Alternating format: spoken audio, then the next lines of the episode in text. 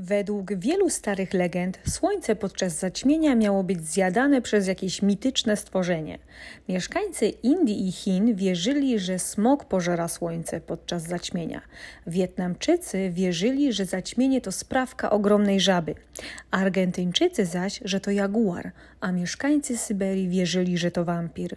Ludzie śpiewali pieśni, bili w bębny i odprawiali inne rytuały, aby odstraszyć smoka lub inną bestię.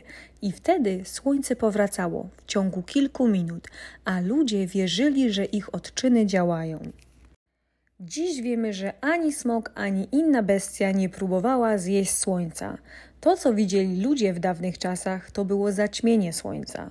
Co około półtora roku księżyc, który zawsze krąży wokół Ziemi, znajduje się między słońcem a Ziemią. Na kilka minut księżyc blokuje słońce całkowicie i wtedy robi się ciemno. Jednak w czasach starożytnych ludzie nie znali naukowych dowodów, aby wytłumaczyć pewne zjawiska w świecie przyrody, więc wymyślali mity i inne legendy, aby je wyjaśnić. Starożytni Grecy wierzyli, że grupa nadludzkich bogów i bogiń rządzi światem. Helios był bogiem, który ciągnął słońce po niebie. Każdego ranka Helios jechał rydwanem w górę nieba, ciągnąc za sobą słońce. I to był wschód słońca, a wieczorem zaś jechał z powrotem i wtedy był zachód słońca. Nawet nasi przodkowie Słowianie przywiązywali do zaćmienia słońca dużą wagę. Według ich wierzeń zapowiadało to choroby i nieszczęścia. Chyba do dziś takim zjawiskom towarzyszy cisza, kiedy ptaki milkną i przestaje wiać wiatr. Z tego też powodu najczęściej ludzie robili hałas, by odpędzić te złe moce. Do ciekawych praktyk należało zakrywanie studni wiekiem, aby chronić wodę zamykano wszystkie zwierzęta, a ludzie chowali się po domach. Dzięki astronomii, nauce, która bada kosmos, wiemy, że nie ma żadnych smoków ani bogów z rydwanem ciągnących Słońce.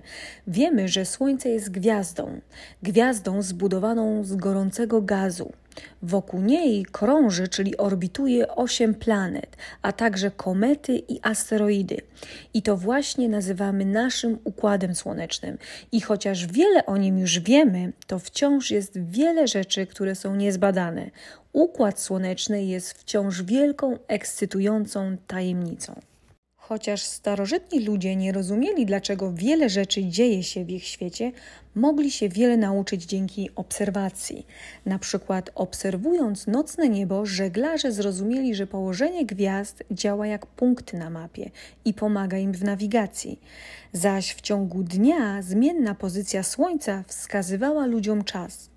Rolnicy zaś zaobserwowali, że pewne uprawy rosną lepiej, jeśli zostaną zasadzone podczas określonej fazy księżyca. Starożytni ludzie z obserwacji nieba zauważyli również, że niektóre gwiazdy wydawały się być nieruchome na niebie, a inne poruszały się, i tak wcześni greccy obserwatorzy gwiazd nadali tym gwiazdom, które się poruszały, specjalną nazwę planetes, co oznaczało wędrowiec. Greccy uczeni potrafili dostrzec gołym okiem pięć planet: Merkurego, Wenus, Marsa, Jowisza i Saturna. Naukowcy ci chcieli zrozumieć, dlaczego planety się poruszają i dlaczego Księżyc wydaje się zmieniać kształt. I to doprowadziło do powstania nauki astronomii. Jednym ze starożytnych uczonych był Arystoteles. Urodził się w Grecji około 2400 lat temu. Był filozofem i nauczycielem. Filozof to taki ktoś, kto bada różne poglądy dotyczące sensu życia i świata przyrody. Arystoteles, który uczył słynnego króla Macedonii, Aleksandra Wielkiego, był również astronomem.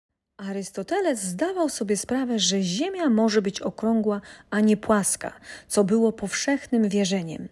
Zaobserwował, że niektóre gwiazdy mogą być widoczne tylko z pewnych miejsc na Ziemi.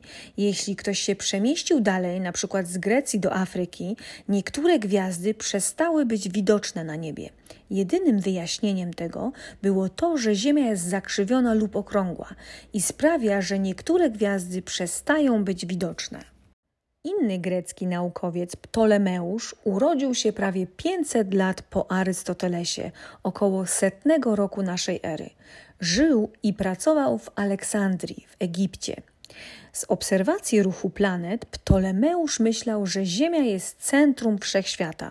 Myślał, że inne planety i Słońce obracają się wokół Ziemi. Oczywiście mylił się, ale w teorię geocentryczną, która zakłada, że Ziemia jest w środku układu, ludzie wierzyli Ptolemeuszowi przez kolejne 1400 lat. W średniowieczu zaś astronomia rozkwitła w Imperium Islamskim, które rozprzestrzeniło się na dużą część Bliskiego Wschodu, Afryki Północnej i Hiszpanii. Jednym z najsłynniejszych islamskich astronomów był Omar Khayyam, który urodził się w 1048 roku. Zbudował on obserwatorium na terenie dzisiejszego Iranu. Obserwując ruchy planet, Hayam stworzył kalendarz. Był on tak dokładny, że do dziś jest używany w Iranie i w Afganistanie. Tak więc stopniowo informacje o układzie słonecznym stawały się coraz bardziej znane, jednak najlepsze odkrycie w astronomii pojawi się dopiero za kolejne 400 lat, gdy w 1543 roku w Polsce powstanie szokująca teoria. W 1473 roku w Toruniu urodził się człowiek o imieniu Mikołaj Kopernik. Kopernik wyrósł na astronoma, matematyka i medyka.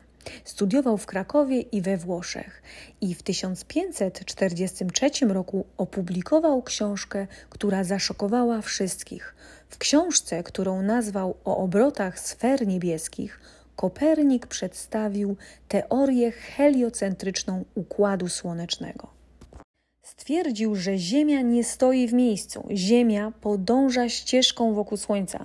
Podobnie było z innymi planetami. To Słońce było w centrum, a nie Słońce i planety wokół Ziemi, jak głosiła teoria geocentryczna wszechświata. Wielu ludzi było oburzonych tym pomysłem. Przez tak długi czas to, co powiedział Ptolemeusz, było uznawane za prawdę. Co najważniejsze, Kościół katolicki od dawna akceptował geocentryczny, skupiony na Ziemi wygląd wszechświata. Ziemia, dom człowieka, musi być najważniejszą częścią kosmosu. To ona musiała być centrum. Kopernik zmarł w tym samym roku, w którym ukazała się jego książka i nie miał szansy na obronę swoich idei. Jego teoria pozostawała w zapomnieniu przez kolejne 100 lat, lecz za jakiś czas włoski astronom Galileusz podjął się tego wyzwania, a Mikołaj Kopernik jest znany jako ten, który wstrzymał Słońce i poruszył Ziemię. Galileusz urodził się w Pizie we Włoszech w 1564 roku. Galileusz usłyszał o pewnym wynalazku z Holandii, który nazywał się teleskop. Stworzył go człowiek o imieniu Hans Lipperhey, który był z zawodu optykiem, czyli robił okulary. Stworzył on jako pierwszy teleskop i lunetę. I kiedy Galileusz usłyszał o teleskopie, postanowił zrobić własny. Dzięki swojemu urządzeniu Galileusz zobaczył na przykład, że Jowisz ma cztery księżyce – Zauważył również, że nasz księżyc nie ma gładkiej powierzchni, że jest pokryty górami, dolinami i kraterami. Obserwował również fazy planety Wenus przez swój teleskop i podczas każdej fazy Wenus wydawała się mieć inny kształt z powodu odbicia światła Słońca od niej. Dla Galileusza był to dowód na to, że Wenus krąży wokół Słońca i odbija jego światło. A dlaczego te obserwacje były tak ważne? Przede wszystkim poparły teorię Kopernika, że to Ziemia krąży wokół Słońca, a nie na odwrót. Galileusz był gotów podzielić się swoimi przekonaniami z całym światem. W 1610 roku wyjaśnił swoje odkrycia w napisanej przez siebie książce, którą nazwał Gwiezdny Posłaniec. Galileusz całe życie bronił swojej teorii, jednak w 1633 roku Kościół postawił Galileusza przed sądem. Sędziami byli sami księża. Galileusz miał już 69 lat. Był zmęczony obroną swoich idei, bał się, że zostanie ukarany, więc uklęknął przed kapłanami i powiedział, że się mylił. Mimo to Galileusz został ukarany. Umieszczono go w areszcie domowym. To oznaczało, że nie mógł opuszczać swojego domu nigdy. Galileusz pozostał w nim aż do śmierci w 1642 roku. Galileusz miał rację co do układu słonecznego. Był człowiekiem, który wyprzedzał swoje czasy, ale z tego powodu musiał cierpieć. Został posądzony przez Kościół o herezję i jego książki zostały zakazane. Dla Kościoła niewiedza i wiara w przekonanie, że to Ziemia jest najważniejsza, teoria Galileusza musiała być potępiona. Jednak z czasem system heliocentryczny Słońca z planetami krążącymi wokół niego został zaakceptowany przez Kościół, a astronomia i dalsze badania kolejnych naukowców, m.in. Keplera i Izaaka Newtona, przyniosły kolejne odkrycia. Zaś ogromny rozwój w technologii przyniósł znaczący postęp w astronomii. A co wiemy dzisiaj o Układzie Słonecznym? Wiemy, że Słońce jest jedyną gwiazdą w naszym układzie, ale istnieje wiele innych układów słonecznych. Naukowcy odkryli ich już 500, ale sądzą, że są jeszcze miliony. Te inne układy słoneczne również mają planety i inne obiekty krążące wokół nich. Zatem Słońce jest gwiazdą znajdującą się najbliżej Ziemi. Po Słońcu kolejną najbliższą gwiazdą jest Proxima Centauri. Światło z naszego własnego Słońca potrzebuje około 8 minut, aby dotrzeć do nas na Ziemię, a światło z Proximy Centauri potrzebuje 4 lat. Więc wyobraź sobie, jak jest od nas daleko. Podobnie jak inne gwiazdy, nasze Słońce nie ma stałej powierzchni, jest kulą gorącego gazu, głównie wodoru i helu. I wszystkie gwiazdy wytwarzają ciepło i światło z tych gazów. Mimo, że Słońce wydaje się gigantyczne, istnieją znacznie większe gwiazdy, ale ponieważ są one znacznie dalej, wydaje nam się, że są bardzo małe. Nie możemy ich zobaczyć w ciągu dnia, ponieważ nasze Słońce jest tak jasne, że blokuje ich światło. W nocy zaś te inne gwiazdy wyglądają jak maleńkie punkciki światła, czyli gwiazdki. Wszystkie gwiazdy rodzą się w gigantycznych, wirujących obłokach gazu i pyłu. Nazywane są one mgławicami. Przez miliony lat te cząsteczki gazu i pyłu wirują, łączą się ze sobą i nagrzewają. Gdy staną się wystarczająco gorące, rodzi się gwiazda. Gwiazdy żyją bardzo długo. W rzeczywistości nawet gwiazdy, które mają 200 milionów lat, są uważane za młode. Młode gwiazdy są bardzo gorące. Temperatura ich powierzchni może osiągać nawet 100 tysięcy stopni. Zazwyczaj są niebieskie lub niebiesko-białe. Zaś nasze Słońce jest gwiazdą w średnim wieku, ma ponad 4,5 miliarda lat. Mimo, że nie jest tak gorące jak młoda gwiazda, ma temperaturę około 60 tysięcy stopni i nasze Słońce ma żółty kolor. Wszystkim gwiazdom w końcu kończy się energia. Wtedy puchną i stają się sto razy większe. Takie napuchnięte gwiazdy nazywamy czerwonymi olbrzymami. Czerwone olbrzymy są ogromne, setki razy większe. Po tym jak czerwony olbrzym zużyje całą swoją energię, skurczy się, aż będzie około 10 tysięcy razy mniejszy. Wtedy gwiazdę taką naukowcy nazywają białym karłem. Biały karzeł jest nadal bardzo gorący i będzie się ochładzał przez miliardy lat, aż umrze. Wtedy stanie się zimnym, ciemnym i niewidzialnym, czarnym karłem. Pewnego dnia nasze Słońce zużyje swoją energię i umrze. Astronomowie uważają, że nie stanie się to przez kolejne 5 miliardów lat. Chociaż niektóre gwiazdy nie stają się czarnymi karłami. Zamiast tego pod koniec swojego życia eksplodują w błysku światła. Takie gwiazdy są znane jako supernowe. Supernowe są bardzo rzadkie. W 1054 roku chińscy astronomowie zaobserwowali na niebie supernową i do dziś ludzie wciąż mogą zobaczyć pozostałości po tej eksplozji. Nazywana jest ona mgławicą kraba. Wygląda jak jasna smuga gazowych, kolorowych pyłów. Obecnie widocznym na niebie czerwonym olbrzymem jest gwiazda Betelgeza. Jest tak duża, że gdyby Słońce było jej rozmiarów, to wchłonęłoby Merkurego, Wenus, Ziemię i Marsa. Betelgeza jest u końca swojej ewolucji. Naukowcy przewidują, że w krótkiej przyszłości, czyli za około 100 tysięcy lat, Betelgeza skurczy się i zgaśnie lub wybuchnie, a rozbłysk na ziemskim niebie będzie widoczny nawet w dzień. Planet otaczających naszą najbliższą gwiazdę, czyli Słońce, jest w sumie osiem. Starożytni Grecy zidentyfikowali gołym okiem pięć: Merkurego, Wenus, Marsa, Jowisza i Saturna. Później astronomowie odkryli jeszcze dwie planety Urama i Neptuna. Czyli łącznie z Ziemią istnieje osiem planet. Dzielą się one na dwie grupy: planety wewnętrzne i planety zewnętrzne. Planety wewnętrzne to cztery planety znajdujące się najbliżej Słońca: Merkury, Wenus, Ziemia i Mars. Oto co je łączy. Są małe i skaliste, o stałej powierzchni, czyli takie, po której teoretycznie można chodzić. Większość z planet wewnętrznych jest zbudowana z metali ciężkich, takich jak żelazo czy nikiel.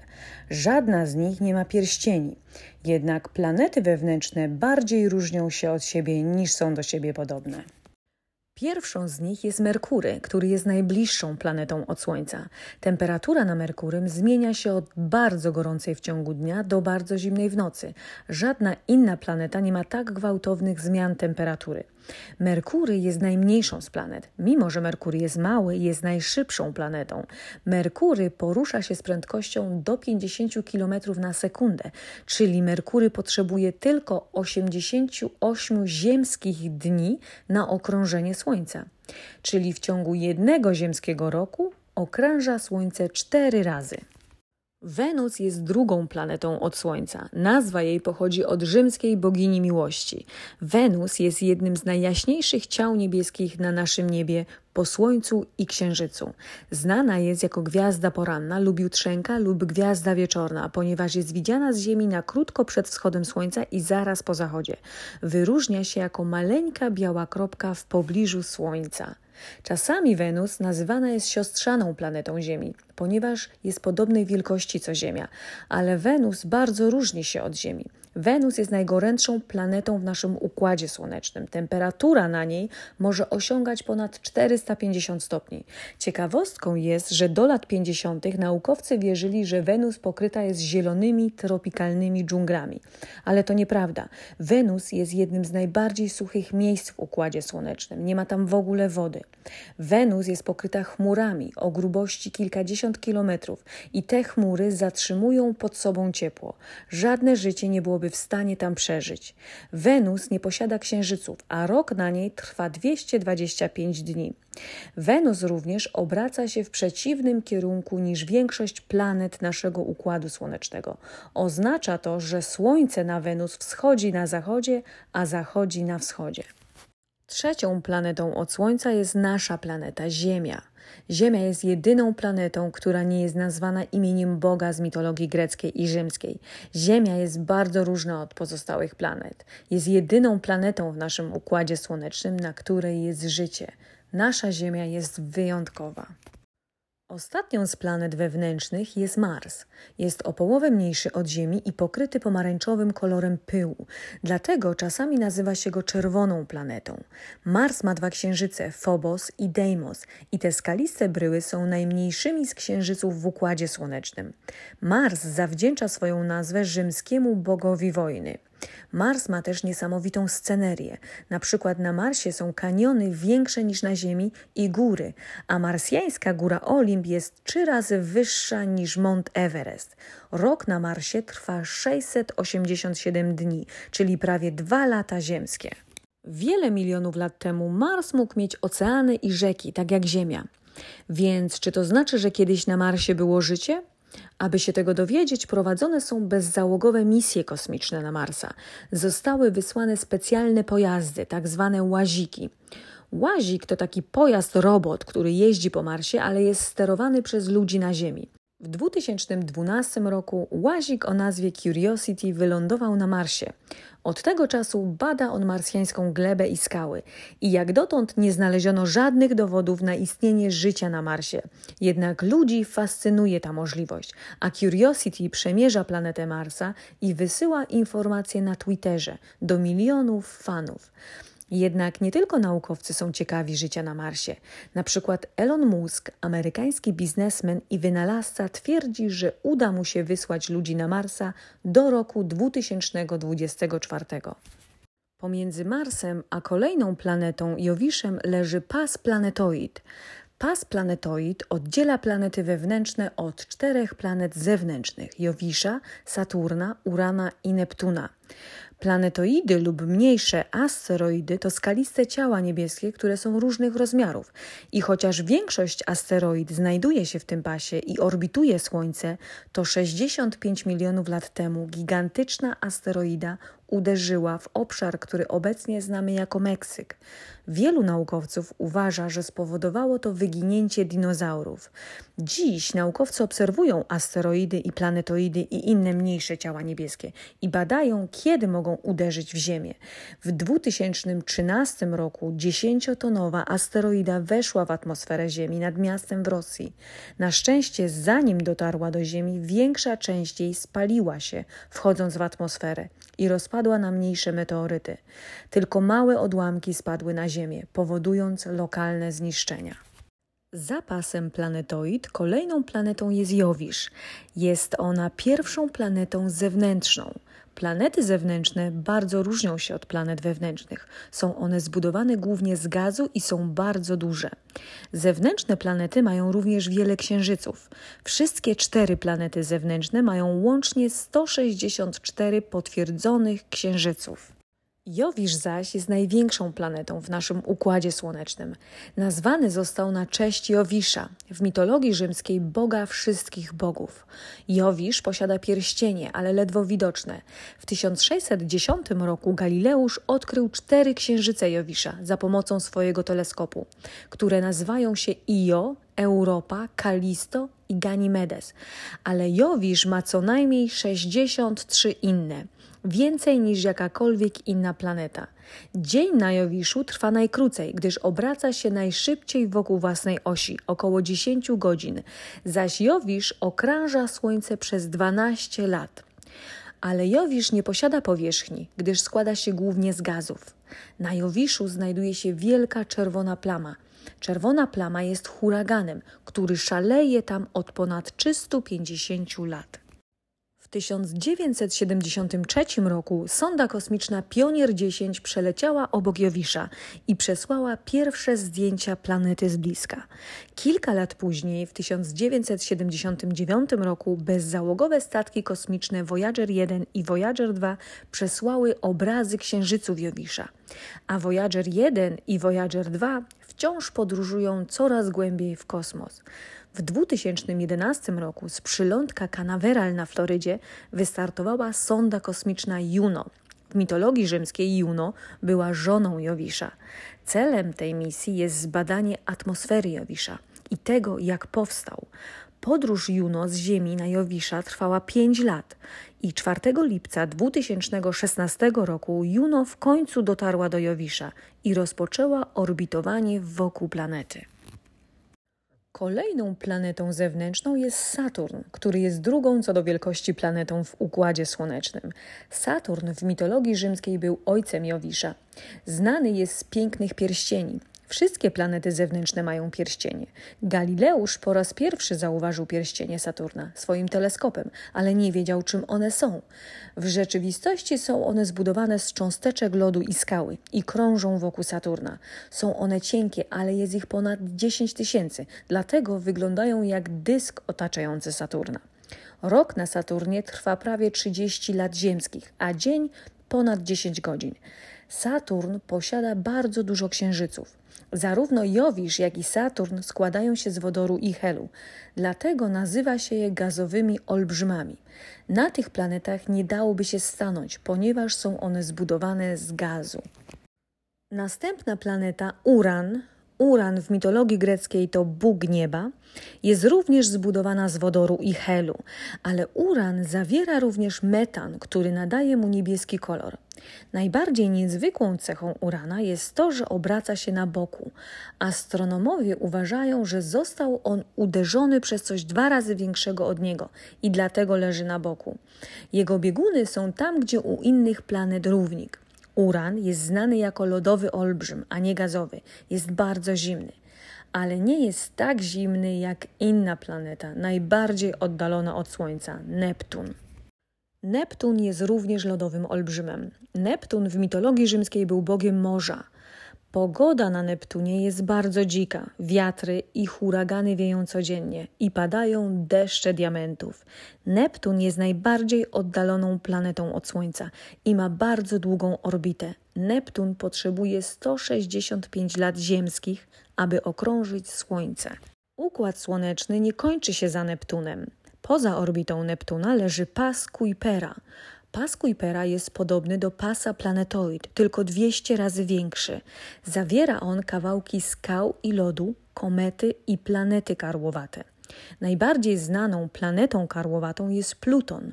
Pluton był kiedyś zaliczany jako dziewiąta planeta w naszym układzie słonecznym, ale w 2006 roku już nie jest zaliczany do planet, gdyż naukowcy uważają, że planeta musi spełniać trzy rzeczy, aby nią być. Po pierwsze, musi okrążać Słońce, po drugie, planeta musi mieć kształt kuli i po trzecie, planeta nie może mieć żadnych kawałków skalnych, planetoid i innych ciał, nie licząc księżyców, na swojej drodze, gdy krąży wokół Słońca. Planeta musi mieć wystarczające pole grawitacyjne, aby zepchnąć te mniejsze obiekty ze swojej orbity. Pluton jest okrągły i krąży wokół Słońca, ale obiekty takie jak lód przeszkadzają Plutonowi podczas jego podróży wokół Słońca. Nie jest on wystarczająco silny, aby usunąć je ze swojej drogi, dlatego Pluton uważany jest za planetę karłowatą. W pasie Kuipera można spotkać również komety, które są jednym z najjaśniejszych obiektów na nocnym niebie. Komety to zamrożone kule lodu o szerokości kilku kilometrów. Słowo kometa pochodzi z greckiego słowa kometes, które oznacza długowłosy. To dlatego, że podczas podróży kometa zaczyna się rozmrażać i formuje piękny, długi ogon, czasami długi na miliony kilometrów. Komety pochodzą z dwóch miejsc: z pasa Kuipera lub obłoku Oorta. Obłok Oorta jest zaś jeszcze dalej w przestrzeni kosmicznej z zapasem Kuipera. A teraz najważniejsza planeta naszego układu słonecznego Ziemia. Ziemia jest szczególnym miejscem. Nie tylko jest zamieszkana przez ludzi, ale także zwierzęta i rośliny. A dlaczego jest na niej życie? Jedną z przyczyn jest położenie naszej planety. Ziemia znajduje się w idealnej odległości od Słońca. Gdyby była bliżej, wszystko by się spaliło.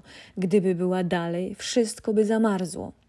Innym powodem, dla którego na Ziemi jest tak wiele życia, jest woda. Ziemia jest jedyną planetą, która posiada wodę we wszystkich trzech stanach stałym, ciekłym i gazowym. Ponad 70% Ziemi pokryte jest wodą w stanie ciekłym. Woda jest niezbędna dla życia. Ziemia jest trochę nachylona na bok i zawsze obraca się wokół własnej osi. Trwa to 24 godziny. Jedna doba to pełny obrót. Przez połowę tego czasu część Ziemi jest odwrócona od Słońca. Na tej części jest wówczas noc. I tak, gdy w Warszawie jest noc, to w Nowym Jorku jest dzień, ale w miarę jak Ziemia się obraca, w końcu w Warszawie będzie dzień, a w Nowym Jorku noc. Ziemia okrąża Słońce co 365 dni, czyli jeden rok. Ponieważ oś Ziemi jest lekko nachylona, przez część roku północna półkula planety jest skierowana w stronę Słońca i dostaje wtedy więcej światła słonecznego, więc ten obszar Ziemi ma lato. W tym samym czasie południowa półkula jest odchylona od Słońca i panuje tam zima. Ziemia uformowała się około 4,5 miliarda lat temu, w tym samym czasie co reszta naszego układu słonecznego. Wtedy miała miejsce najprawdopodobniej kolizja.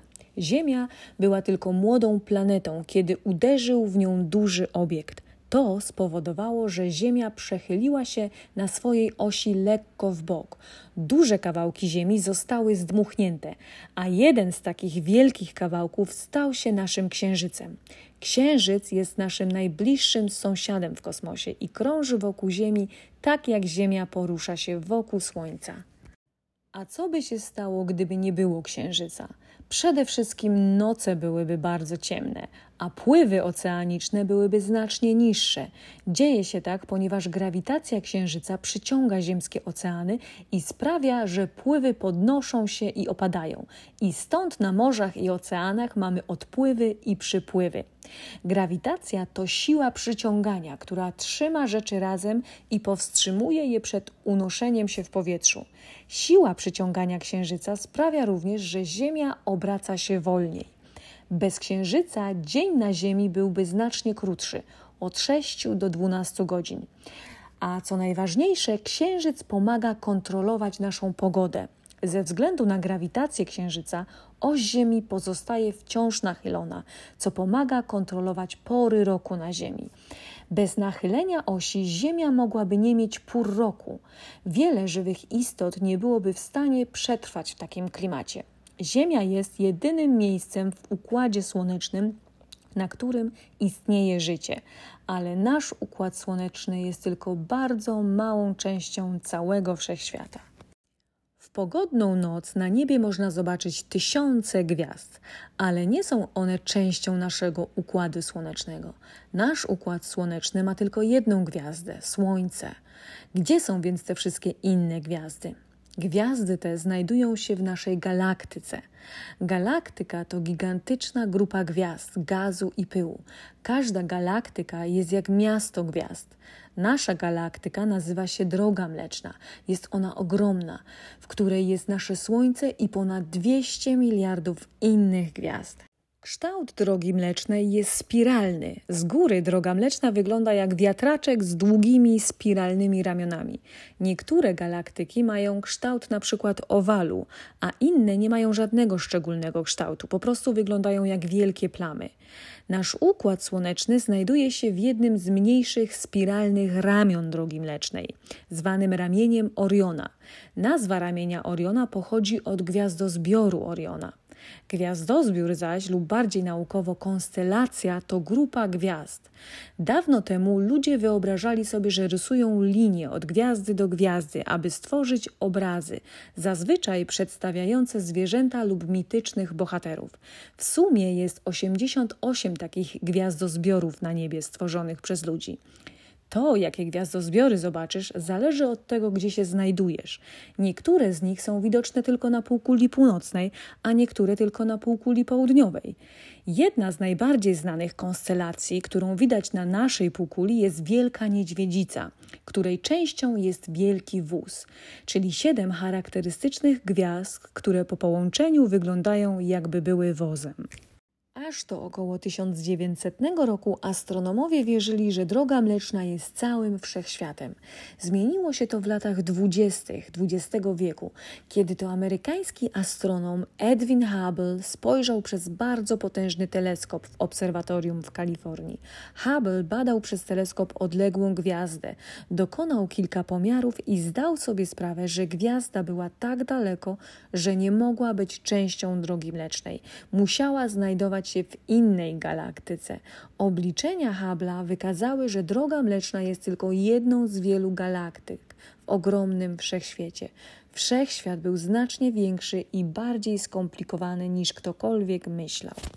Obecnie naukowcy uważają, że we wszechświecie istnieje 100 miliardów galaktyk.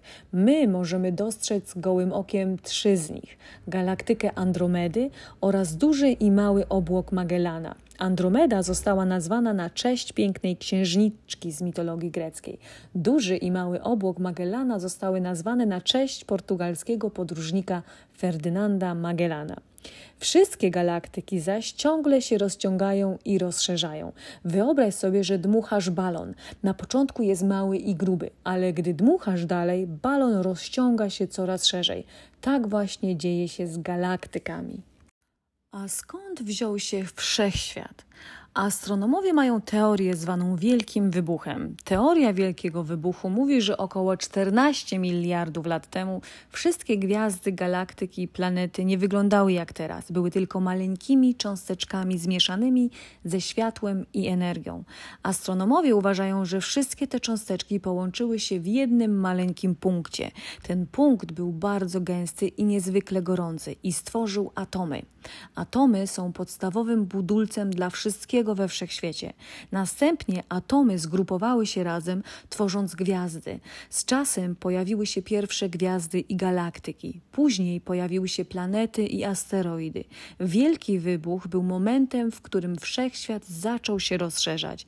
To był początek, początek czasu i przestrzeni. A jak było z podróżami w kosmos? W 1961 roku prezydent John F. Kennedy wygłosił przemówienie w Houston w Teksasie. Zadeklarował, że Stany Zjednoczone wyślą człowieka na Księżyc i stanie się to przed 1970 rokiem. Utworzono amerykański program kosmiczny, którego nazwano NASA. A dlaczego Kennedy chciał, aby Stany Zjednoczone tak szybko dotarły na Księżyc? Jednym z powodów było pokazanie Związkowi Radzieckiemu, czyli obecnej Rosji, że Ameryka jest lepsza. Związek Radziecki i Stany Zjednoczone były wrogami rząd Stanów nie chciał, aby Związek Radziecki stał się zbyt potężny. Jednym ze sposobów na pokazanie potęgi były sukcesy w misjach kosmicznych. Związek Radziecki zaś uruchomił swój program kosmiczny w 1957 roku. Pierwsza satelita stworzona przez człowieka i wysłana w przestrzeń kosmiczną w celu zbierania informacji została umieszczona na orbicie przez Rosjan i nazywała się Sputnik. Sputnik był w stanie okrążyć Ziemię w ciągu zaledwie 100 minut. Rząd Stanów Zjednoczonych był zaniepokojony. Stany też chciały mieć satelity w kosmosie. Związek Radziecki mówił od jakiegoś czasu o lądowaniu człowieka na Księżycu, więc Stany Zjednoczone chciały to zrobić jako pierwsze. I tak rozpoczął się wyścig kosmiczny. Przez następne kilka lat Sowieci odnosili więcej sukcesów w eksploracji kosmosu niż Stany Zjednoczone. W 1961 roku Rosjanin Yuri Gagarin został pierwszym człowiekiem w kosmosie. Sowieci nazywali swoich kosmicznych podróżników kosmonautami, zaś Amerykanie używali terminu astronauta. W 1961 roku NASA rozpoczęła program Apollo. Celem programu było wysłanie astronautów na Księżyc i sprowadzenie ich z powrotem. Każda misja Apollo była numerowana. Pierwsza misja Apollo tragicznie zakończyła się jeszcze przed startem. Trzech astronautów zginęło na Ziemi. W grudniu 1968 roku wystartował Apollo 8. Stał się on pierwszym statkiem kosmicznym, któremu udało się jedynie okrążyć Księżyc. Zaś 16 lipca wystartował Apollo 11. Buzz Aldrin, Neil Armstrong i Michael Collins byli trzema amerykańskimi astronautami na pokładzie. Podróż z Ziemi na Księżyc trwała trzy dni. Po dotarciu na miejsce Colin został w statku kosmicznym, podczas gdy Armstrong i Aldrin przenieśli się do mniejszego statku o nazwie Eagle, czyli orzeł. Gdy tylko wylądował na powierzchni Księżyca, Armstrong zameldował: Orzeł wylądował. Armstrong wyszedł na zewnątrz statku i postawił stopę na księżycu i powiedział: To jest mały krok dla człowieka, ale wielki skok dla ludzkości. Razem Armstrong i Aldrin spacerowali po księżycu przez ponad dwie godziny, zbierając próbki i robiąc zdjęcia. Zostawili też flagę amerykańską. Miliony ludzi na całym świecie oglądały dwóch astronautów na ekranach swoich telewizorów. Kiedy astronauci wrócili do domu, zostali powitani jak bohaterowie. Po lądowaniu na Księżycu w 1969 roku odbyło się jeszcze kilka misji Apollo. W 1972 roku załoga Apollo 17 wysłała najsłynniejsze zdjęcie Ziemi z kosmosu. Zdjęcie nazywa się Niebieski Marmur i jest najbardziej znanym i powielanym zdjęciem Ziemi z kosmosu. Po angielsku nazywa się Blue Marble. Zaś Apollo 17 był ostatnią misją Apollo. Do 1972 1992 roku po Księżycu stąpało w sumie 12 astronautów i gdy Stany Zjednoczone zakończyły tę misję jako pierwsi, Związek Radziecki nie był już zainteresowany podróżą na Księżyc. Wyścig kosmiczny zakończył się w 1975 roku, ale eksploracja kosmosu trwa jednak nadal. W 1984 roku Stany Zjednoczone ogłosiły, że zamierzają zbudować pierwszą stację kosmiczną. Stacja kosmiczna to taki duży statek, w którym astronauci mieszkają przez dłuższy okres czasu, który orbituje wokół Ziemi. Ówczesny prezydent Reagan poprosił inne kraje, aby dołączyły do projektu Stanów Zjednoczonych, aby zbudować międzynarodową stację kosmiczną. Stacja była tak duża, że musiała zostać wysłana w kosmos częściach. Pierwsza część została wystrzelona w 1998 roku. Od przodu stacja przypomina gigantycznego motyla. Część centralna łączy panele boczne, zwane bateriami słonecznymi, i wyglądają one jak skrzydła. Baterie słoneczne przechwytują energię słoneczną, a energia ta następnie przekształcana jest w energię elektryczną. Międzynarodowa Stacja Kosmiczna jest największym stworzonym przez człowieka obiektem w kosmosie. Jest tak duża jak boisko do piłki nożnej. Orbituje wokół Ziemi w odległości ponad 300 kilometrów. Mimo to w nocy można ją zobaczyć z Ziemi. Sześciu astronautów może mieszkać na stacji w tym samym czasie. Stacja ma pięć sypialni, dwie łazienki, a nawet siłownię.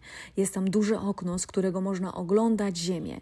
Stacja potrzebuje około 90 minut, aby okrążyć Ziemię, więc każdego dnia astronauci widzą 16 wschodów i zachodów Słońca. Międzynarodowa stacja jest gigantycznym latającym laboratorium kosmicznym. Astronauci spędzają miesiące na badaniach. Życie astronautów jest ciężkie, nie ma tam grawitacji. Astronauci muszą używać pasów bezpieczeństwa, kiedy korzystają z toalety. Śpią w workach zapiętych na rzepy. Jedzenie i picie w kosmosie też może sprawiać kłopot. Można pić tylko przez rurkę. Jedzenie też nie jest zbyt smaczne, jest całkowicie pozbawione wody. Oznacza to, że cała woda jest z niego usuwana. Bycie astronautą to ciężka praca. A czy istnieje życie poza Ziemią? Przez tysiące lat ludzie zastanawiali się, czy istnieje życie poza naszą planetą. W naszym układzie słonecznym raczej jest to niemożliwe, ale istnieje miliardy planet krążących wokół gwiazd. Czy jest inteligentne życie na którejś z nich? Naukowcy chcą się tego dowiedzieć. W 2009 roku NASA uruchomiła misję Kepler. Została ona nazwana na cześć niemieckiego astronoma Johannesa Keplera, który jako pierwszy wyjaśnił, że wszystkie planety poruszają się wokół Słońca po owalnej orbicie. Sonda kosmiczna Kepler poszukuje planet podobnych do Ziemi w innych układach słonecznych. Może planety te będą miały życie podobne do naszego. Do tej pory sonda Kepler odkryła dziewięć planet, które są tej samej wielkości co Ziemia i znajdują się w tej samej odległości od swojego Słońca. Z czasem astronomowie dowiedzą się, co na nich istnieje, a co nie. SETI zaś to nazwa projektu, który rozpoczął się w 1959 roku w celu poszukiwania inteligentnego życia w kosmosie. Od tego czasu wysyłane są sygnały radiowe i świetlne, w nadziei, że obca cywilizacja odbierze je i odpowie. Sygnały radiowe mogą pokonywać bardzo duże odległości i nadal zachowywać swoją moc. Jak dotąd nie odpowiedziano na żadną wiadomość. W 1994 roku amerykański astronom Carl Sagan opublikował książkę zatytułowaną Blada niebieska kropka. Książka odnosiła się do zdjęcia, które wykonał wspomniany już wcześniej bezzałogowy statek Voyager 1. Voyager 1 wykonał zdjęcie opuszczając nasz układ słoneczny, jakieś 6,5 miliarda kilometrów od Ziemi. Jest to najdalsze zdjęcie Ziemi z kosmosu. Na granatowym tle widnieje malutka, blado-niebieska kropeczka wielkości ziarnka piasku. Kropka ta to Ziemia. Tak właśnie wygląda Ziemia z kosmosu, tylko mała niebieska kropka. Sagan w swojej książce napisał: Spójrz ponownie na tę kropkę. To nasz dom, to my, na niej wszyscy, których kochasz, których znasz o których kiedykolwiek słyszałeś. Każdy człowiek, który kiedykolwiek istniał, przeżył tam swoje życie.